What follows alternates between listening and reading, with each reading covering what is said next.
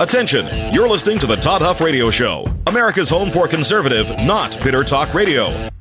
Be advised that the content of this program has been documented to prevent and even cure liberalism, and listening may cause you to lean to the right.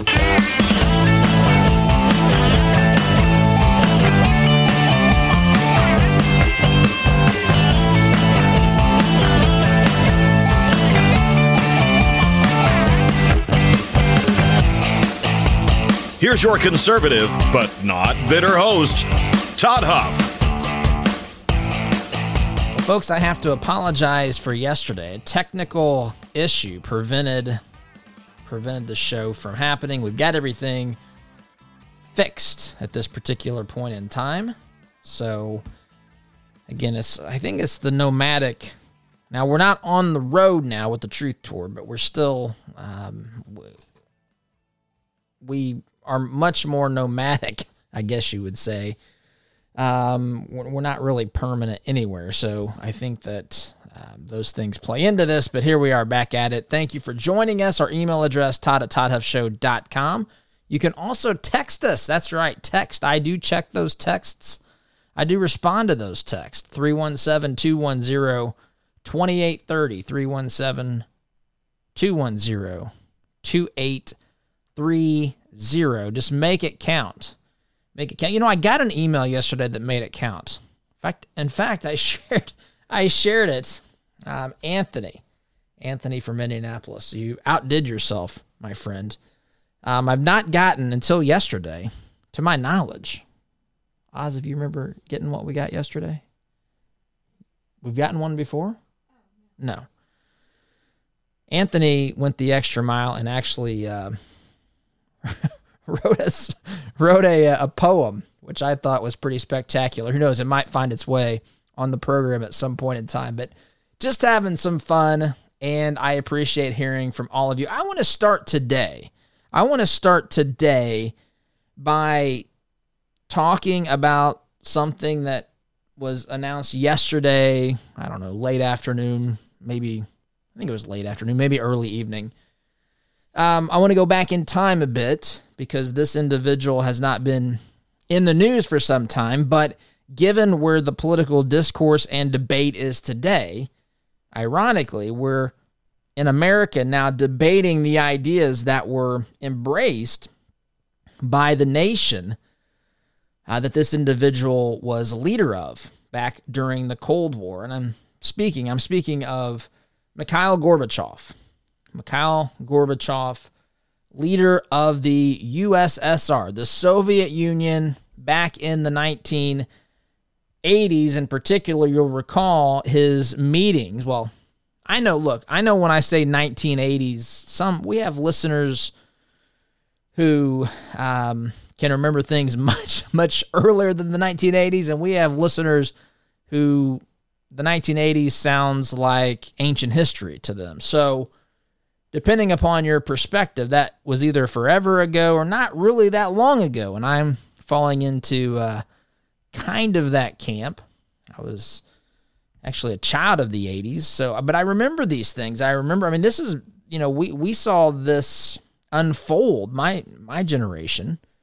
We saw this unfold uh, before our very eyes. This battle of worldview and ideology between the United States and the Soviet Union, between freedom and liberty, constitutional republic, free markets, and cap or excuse me, and so socialism, communism, tyranny, the Iron Curtain, all of that being led by a lot of nefarious, uh, sometimes some very terrible people led the Soviet Union. I mean, there's some there's a list of names that you can associate uh, with the Soviet Union's leadership that were really terrible human beings.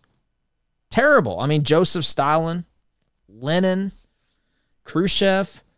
In fact, Gorbachev was well, Gorbachev, his leadership, the Cold War effectively ended the Soviet Union, um, and it officially collapsed. What in '91? Is that early '90s? Gorbachev. Now, Gorbachev spoke. I attended Butler University. I remember he came and spoke at Butler in the late. Uh, actually, it might have been after I left, but I remember. I think it was after I left, maybe early two thousands. Anyway, he passed away. It was announced yesterday, December twenty sixth. Oz just pulled it up for me, showed me on the computer. Never know she's even paying attention over here sometimes. Kidding. 1991, yeah. December 26, 1999, uh, 1991 the official end of the Soviet Union. But it really the writing was on the ball on, on the wall. Speaking of the wall, look up the fall of the Berlin Wall. Um, that's really when that's really when um, November 9th, 1989. That's really when everything began to unravel. And I don't want to go through an enormous history lesson here. I just find it interesting. I find it interesting that we are in many ways in this country. Now, I want to be careful because there there are technical terms, technical definitions for words. There are under, common understandings and sometimes misunderstandings um, of words. Words like socialism and communism, and those things have come to mean. I, it's very I, it's very emotionalized today, right? I mean, um, and and so sometimes it's hard to cut through some of that that clutter. But these, this was the the battle. This was the, this is what it was about in the 1980s. It was freedom and liberty, and free markets versus tyranny. And I'm just really quickly, and I, we've we've talked about these things before, but I think I think one of the mistakes that we have made collectively as a country, and when I say that, I mean you might be you might have been shouting this stuff from the mountaintops for the past 40 or 50 years. So, but collectively it's not been done consistently. We we haven't we haven't shared or communicated effectively the dangers, the true dangers of these big government ideologies that, I mean, ran ran a big chunk of the globe back in the night, well, back during the Cold War. So I don't want to go through all of this with a fine tooth comb. I just liked I like to set the stage because World War II was this moment in time when, course, we were fighting Hitler and the fascists. And of course, if you listen to the left today, they're going to tell you that Trump supporters and Trump and other folks who say make America great again are the modern day fascists, which of course is absolutely crazy, but that's that's what that's how they paint that that argument. But fascists look, I know that it's popular to say fascism is on the right wing of the political spectrum. I don't that is not at all how I view this. I view I don't I look at limited government. In fact, maybe at one end of the spectrum, uh, spectrum, you could even put anarchy, and then limited government, and then you know you move to the left, and you might get to socialism and communism, and on, on the far end, or or big, big all power, all powerful governments, authoritarian type governments. I'd put fascism. I put it down there. I know that that's not what the political science professors do, um, because they again, I think they focus on the wrong the wrong parts of these things. There's there's lovers of big government where and, and then there's lovers of, of liberty, lovers of freedom. And so I am a lover of freedom. Now, the anarchists would say they love ultimate freedom, but there is a necessity for, for government, limited government, constitutional government. Our founders hit the nail squarely on, on the head. If men were angels, no government would be necessary, right? I mean, this is what we were taught. Well, who knows what they're taught today, but back when I went to school, we were taught these sorts of things. And so, and so that's the spectrum and it was it was literally it, it because of that chasm, because of lovers of liberty on one end and totalitarian lovers of big government status on the other, they literally built walls to divide people, to keep people in countries, to keep people inside of countries. Not to say say with our southern border wall, whatever state it's actually in under the Biden administration, which is effectively wide open, but not to keep people out of a country and to, you know, declare that our border is sovereign and we are going to have a say as to who comes into that that country. It doesn't that's not what the the wall that was built, the uh, the Berlin Wall in the wake of World War II, that was built to keep people in, to force people to stay in an oppressive type of government that was led by the likes. And again, Gorbachev, in fairness to him, Gorbachev was his decisions. he he was the most reasonable of all those jokers, and ultimately the United States won the Cold War in well, it's a very sophisticated, complicated, layered thing, but the way that Reagan Reagan had a big big impact on it. Um, but ultimately, if you ask me, there were reasons that the, that the Soviet Union fell, and it ultimately was because it was built upon a broken ideology. It was built upon a system that cannot survive. It cannot survive. My friends, there are two words, and I'm not going to go into them in depth today, but these became popular when I was in, well, when I was in school. Um, we talked about these things, and it's something Gorbachev helped usher into the Soviet Union, which two words, glasnost and perestroika. And those two things had to do with with limiting, I guess you could say, the power of the state, loosening the control over business that the communist government had, making people a little bit freer, not completely, but they could start cooperatives and that start sort of thing. And and they they really tried to westernize. They really tried to give people a taste of maybe liberty, just a tiny taste. It wasn't it wasn't like gulping from a 2 liter jug or anything, but it was a little taste. And between that, between Reagan's SDI, Strategic De- uh, Defense Initiative, which is commonly referred to as Star Wars, and the military spending, the Soviet Union felt like it had to keep up with the spending of and defense spending by the United States. And of course, while we certainly went into deficit spending during that period, we were able to deal with those expenses with a more productive economy because we were free than the Soviet Union was. And so there's a myriad of factors, but you know, you had people who were forced to live inside of a country. They in the case of of Berlin, which again after World War II um, as they were, you know, making you know final arrangements in post-war in the post-war negotiations, since the United States it was the United States, Britain,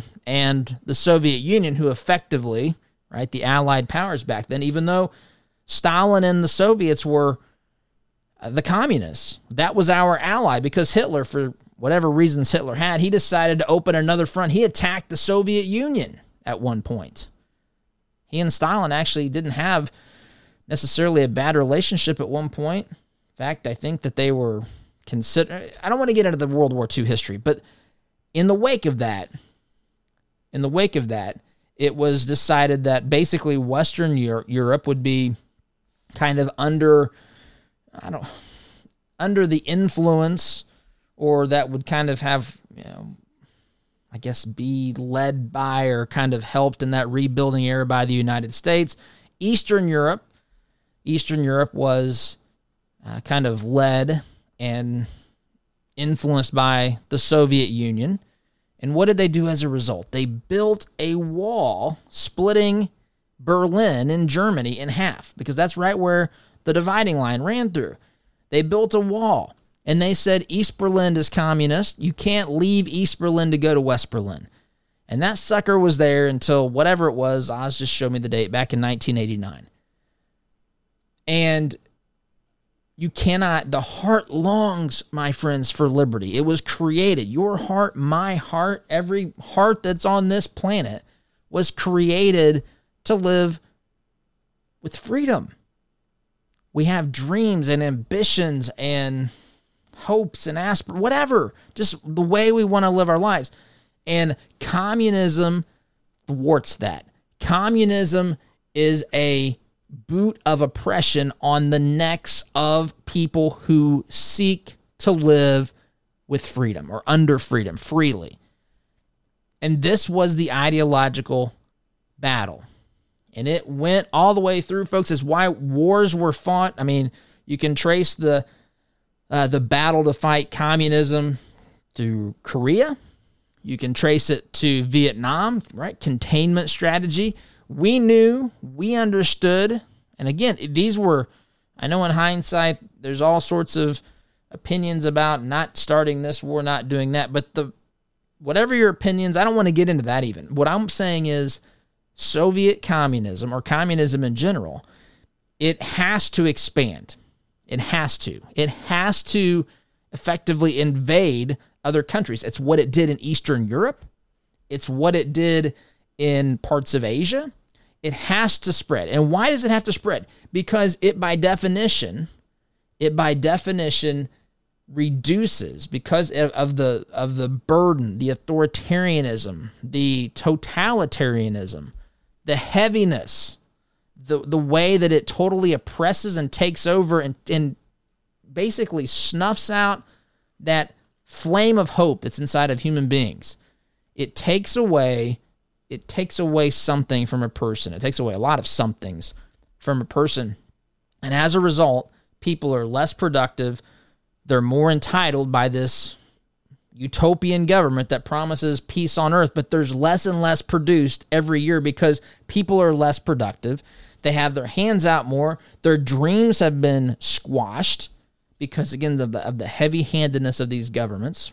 And so the only way to survive is to expand and to bring in new people that aren't beaten down just as much quite yet and then you pull them into the system. Folks, it's why we were in Afghanistan. It's why we helped at one time. We helped Osama bin Laden fight the Soviets. It's why we did all those things.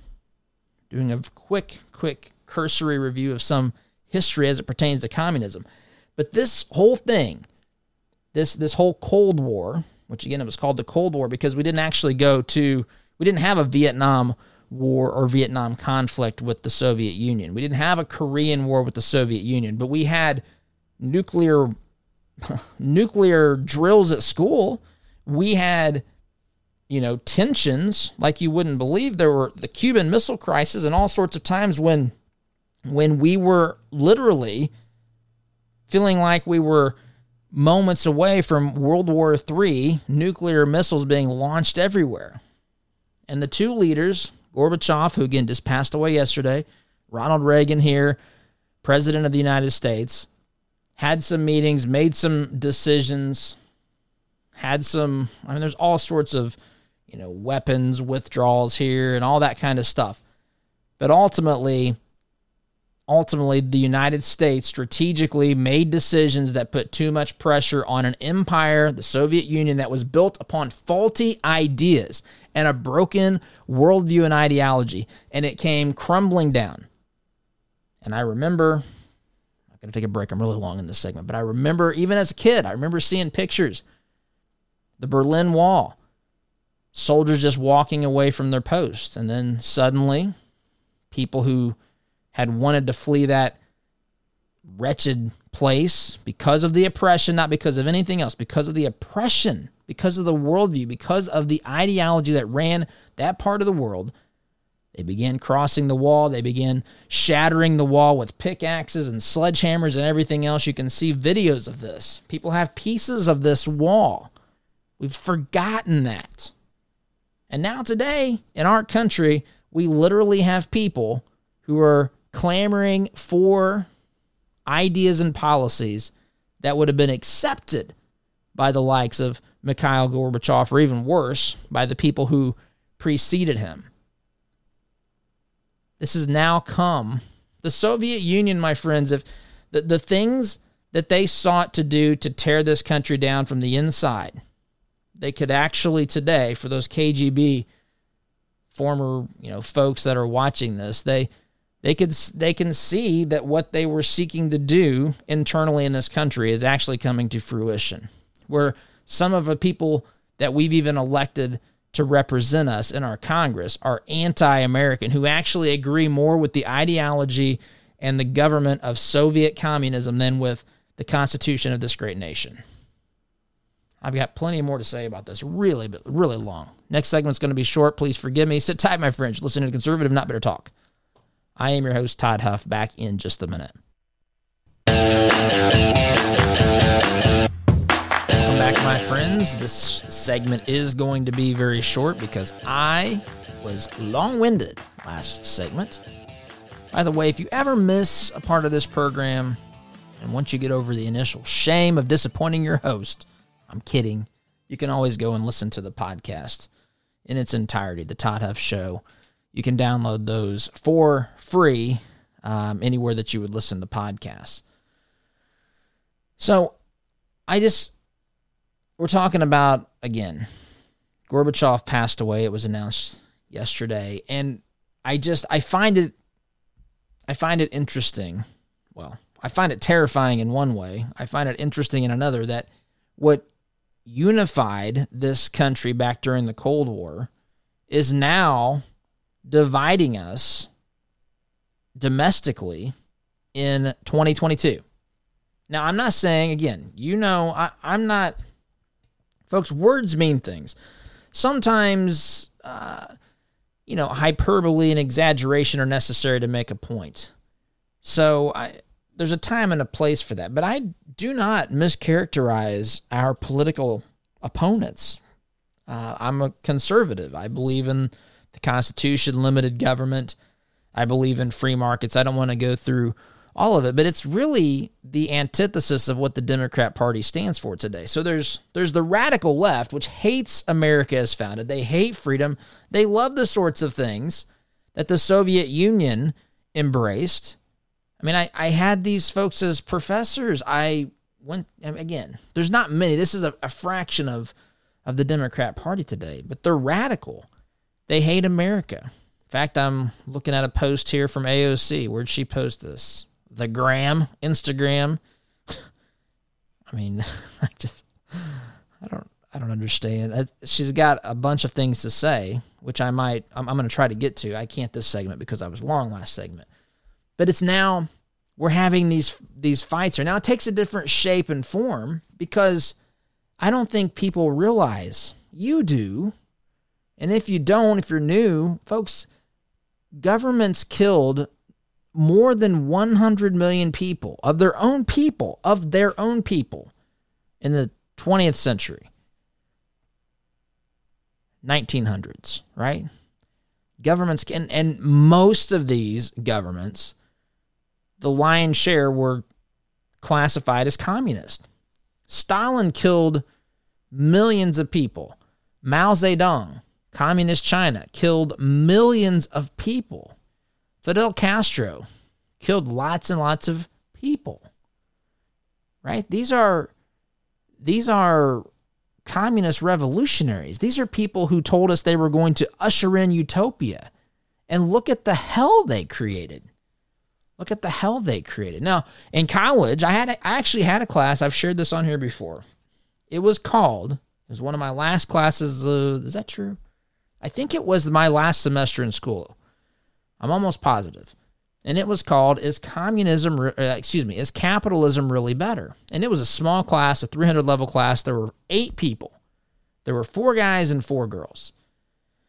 And we talked about that the professor had lived in the Soviet Union, of course, telling us that wasn't as bad as as we had been told, and really all the things that they didn't have, and you know, just uh, the depressed state of that nation was, I guess, blown out of proportion or whatever.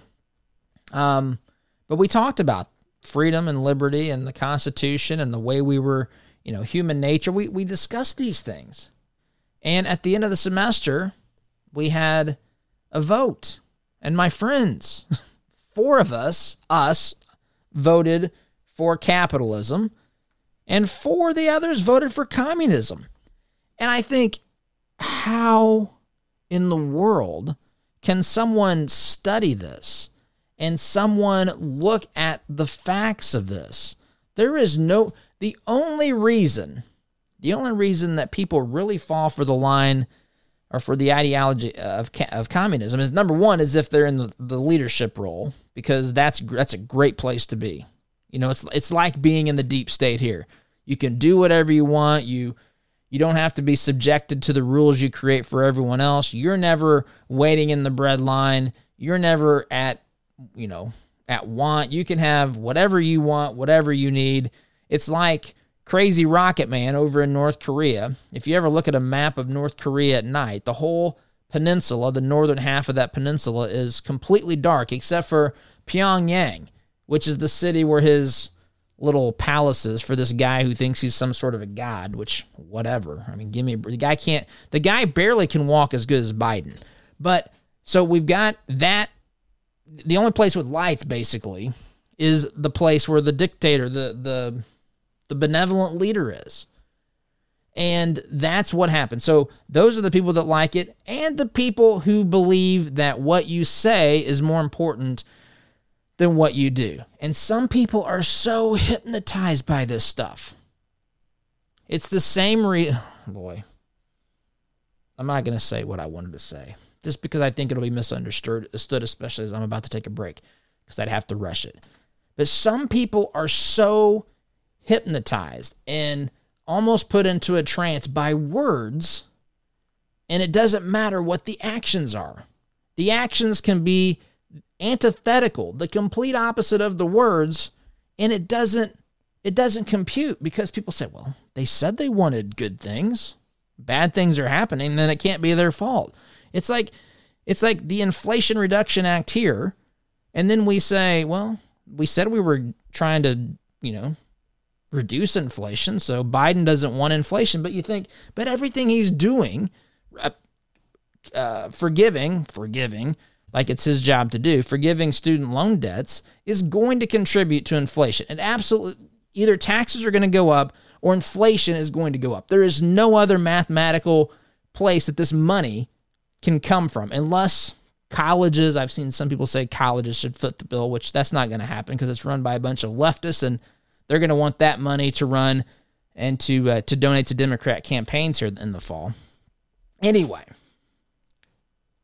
I think the takeaway here with the death of Gorbachev is that what is what was not even debatable in this country during the Cold War. Our Western civilization, freedom, democracy, constitutional republic, liberty, all those things, vastly superior to what the communists promised. It's now dividing this country. And people people are embracing. The ideas that we once almost stood opposed to unanimously in this country. Now we're beginning, well, we're past the point of beginning. Many folks have fully embraced this stuff, and it's dangerous. It really is. Anyway, timeouts in order, my friends. Sit tight. Back in just a minute.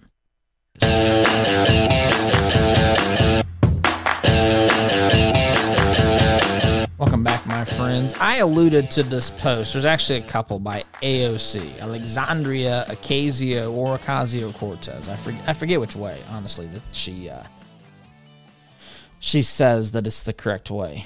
Um, but so so she's got a post here on how does canceling student debt help us? How does canceling student debt help us who paid their loans? Man, I tell you what this again, this keep in mind, this is the person that one of the people who helped campaign for Obama says is the best chance to defeat Trump in 2024. So this is what she said. I wish just imagine me saying this in my best AOC accent possible. Or not accent, just the way that she talks. Like, you know, guys. I've said it before and I'll say it again. This is AOC. This is not me. Just be you're going to know it's not me if you listen to this show for 5 seconds. This is not this is absurd, but just I'm reading what she writes. I've said it before and I'll say it again. Not every program has to be for everybody. People with apartments, pay for first time homeowner benefits. Young people pay for Medicare for our seniors. People who take public transit pay for car infrastructure. Maybe student loan forgiveness doesn't impact you. That doesn't make it bad.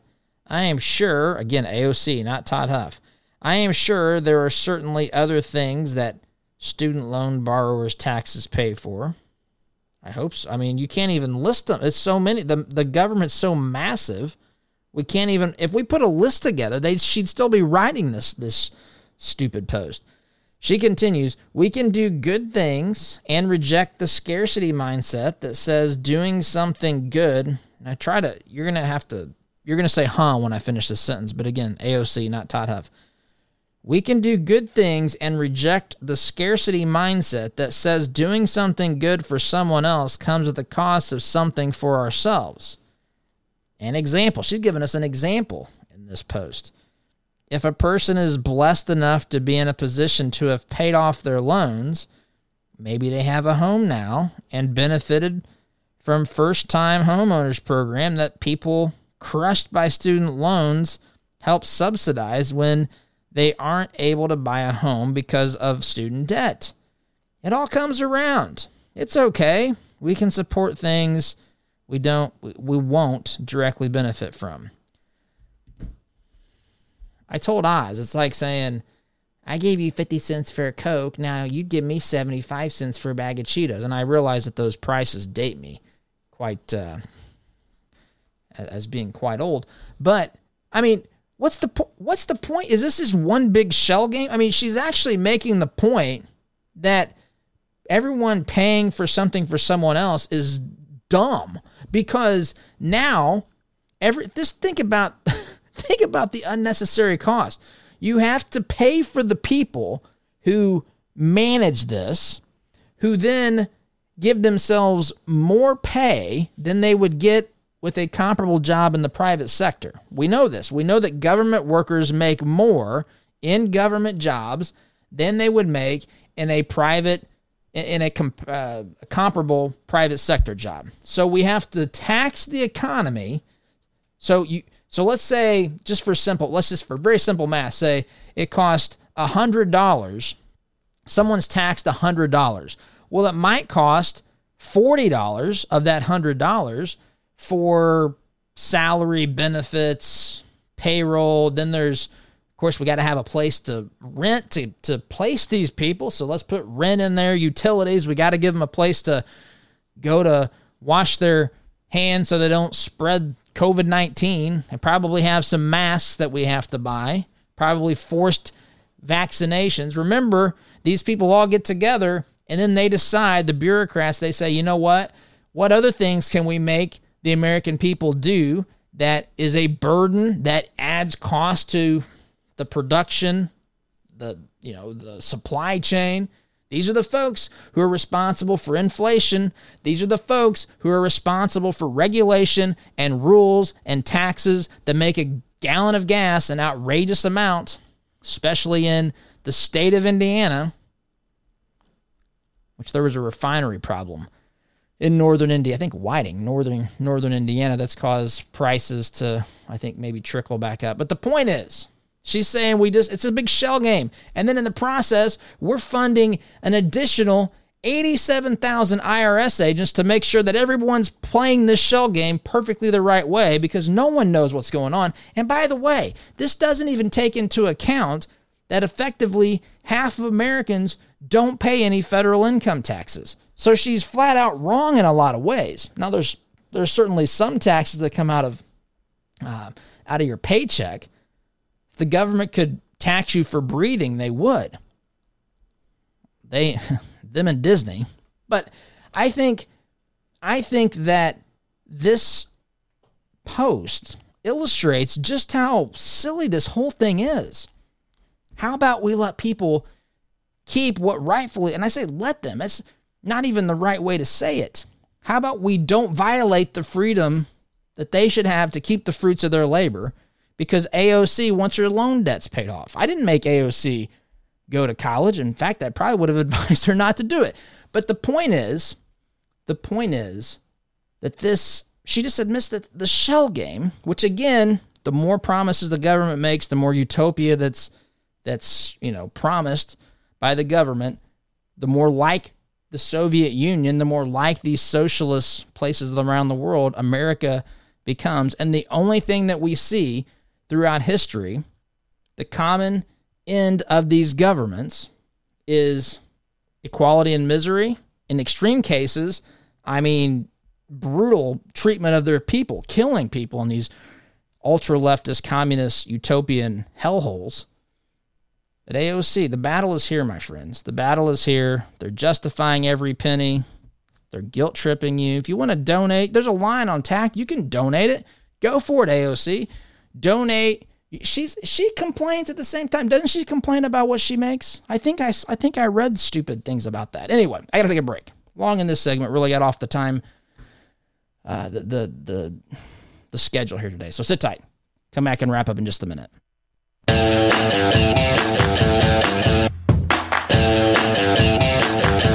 Yes, I know Biden's going to speak, what, tomorrow? I mean, we know what he's going to say. He's already out there complaining about, bad mouthing, badgering people who are in favor of the Second Amendment. But that's, look, that's whatever. Biden, being Biden, we know what we're what we're getting here, um, and we'll talk about what he says.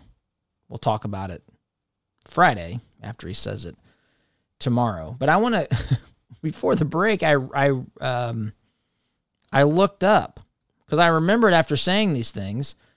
AOC, remember AOC says, "Hey guys, we should all just chip in, chip in, help each other."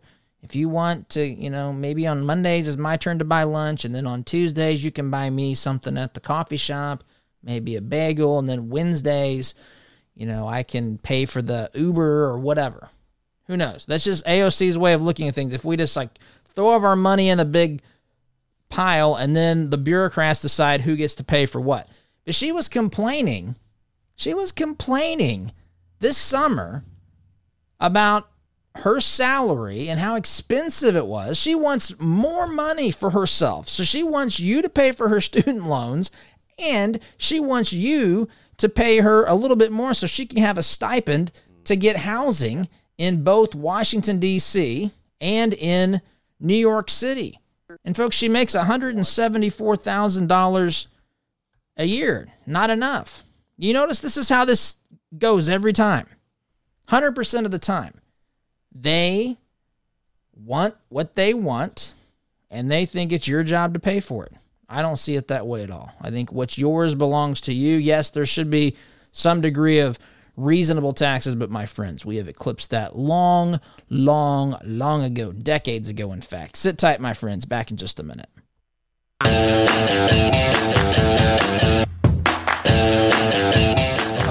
Friends. That's about all the time that we have today. But again, this battle, this ideological battle, this battle of worldviews that was once fought, literally fought, during the Cold War, we were on the side of freedom, we, the United States of America. Now, now we're having a domestic battle, a domestic battle over worldview and ideology where one side is at least dangerously close to believing or arguing for positioning themselves around the ideas that were once embraced by the Soviet Union that were rejected soundly in this country.